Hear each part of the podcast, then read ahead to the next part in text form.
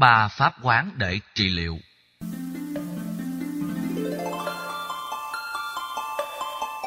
Thứ nhất là quán nhân thân. Quán tất cả mọi người nam lớn tuổi Đều là cha, ông. Tất cả mọi người nữ lớn tuổi Đều là mẹ, bà. Những người ta gặp trong đời Từng là ông bà tổ tiên Con cháu Thân bằng quyến thuộc của mình Ở những kiếp trước. Như thế Mỗi lần muốn làm tổn hại cho người nào, Thì cứ nghĩ là người thân Nên sợ không dám làm. Người có lòng tôn kính Và thương tưởng người thân, Khi áp dụng phương pháp quán thân nhân Sẽ giúp họ không dám cố ý gây tội lỗi. Thứ hai là quán sám hối, Tức nhận diện tội lỗi Và nỗ lực vượt qua Bằng sự hồi đầu lương thiện Hình dung những tội lỗi mà ta đã gây ra trong cuộc đời như giết người, trộm cắp, lường gạt, ngoại tình, tham nhũng, hối lộ, móc ngoặt làm lũng đoạn hệ thống pháp luật, vân vân. Nếu không bộc bạch để làm mới cuộc đời, thì giống như tình trạng đóng băng trên mặt biển, dần dần sẽ to lên và trầm xuống. Khi tảng băng đóng trên và trong lòng biển, tàu thuyền qua đó có thể bị va chạm vào, dẫn đến tình trạng bị đắm chìm như tàu Titanic. Sự sống của con người cũng giống như những con tàu lên đên trên biển sanh tử. Cần phải làm tan những tảng băng che giấu tội lỗi, để những con tàu đạo đức của bản thân có thể thông dong vượt thoát sanh tử khổ đau. Thứ ba là quán không thọ giả. Đây là cách quán không có chủ thể cảm nhận những nỗi khổ niềm đau do người nào đó gây ra.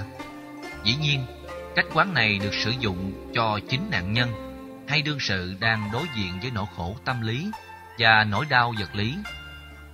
Ta quán rằng không có một bản ngã đang tồn tại để chịu sự hàm oan, đau đớn, bực tức, thù hằn, bất công hay những cảnh đời trái ngang thì cảm xúc sẽ lắng dịu. Ý thức về mình như một nạn nhân bị lừa đảo, bức hiếp, xúc phạm, bị trù dập, vân vân, làm tăng sự khó chịu Ý thức về sự bất công làm cho con người dễ có phản ứng nổi loạn, xung đột. Nó đều dẫn đến sự đổ vỡ lớn trong tương lai. Không thực tập pháp này để tự trị liệu tâm lý. Đôi lúc người ta làm lỗi với mình chỉ có một, mình có thể gây lỗi lại gấp hai, gấp ba lần. Một đứa lỗi thêm đứa lỗi nữa thì hai đứa lỗi cũng giống nhau. Theo đó, Bế tắc này có thể kéo theo bế tắc khác lớn hơn nếu không biết cách tự chuyển hóa để cứu bản thân.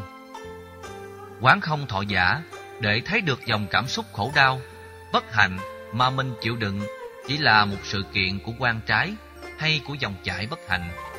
Quán như vậy thì dù khổ đau có lớn như núi Tu Di, nó cũng teo lại thành quả núi lớn, quả đồi, đống đất, viên đá, rồi chỉ còn lại một hạt cát Quán cách vừa nêu thì khổ đau lớn sẽ trở thành nhỏ như hạt cát, rồi sẽ tan biến thành hư không, nghĩa là không còn tác dụng gây đau khổ nữa.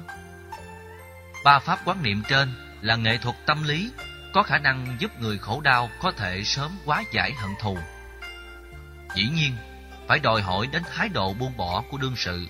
Người có khuynh hướng dứt khoát công thưởng, tội trừng thì khó tu tập được những phương pháp quán này. Nếu không chịu tu tập các pháp quán, nỗi bất hạnh ngày càng lớn, trong tương lai sẽ thuộc về họ, chứ không thuộc về người đã tạo ra tội lỗi. Bởi kẻ gây án đã bị luật pháp trừng phạt, và ngay cả nếu như kẻ tạo tội may mắn qua mặt được pháp luật, không bị trừng phạt, thì nhân quả nghiệp báo vẫn không dung tha. Trong một đời kiếp nào đó, họ cũng phải gánh lấy. Món nợ mà không chịu trả ngay trong lúc mình có khả năng, thì sau này khi bị thất nghiệp lại càng khó trả hơn. Đó là chưa nói đến tình trạng tiền dây sẽ gia tăng lãi suất. Tùy theo năm tháng, thời gian vay mượn, tiến trình nhân quả cũng diễn ra theo cách tương tự. Ai chịu trả nợ sớm thì không phải lo trả lãi,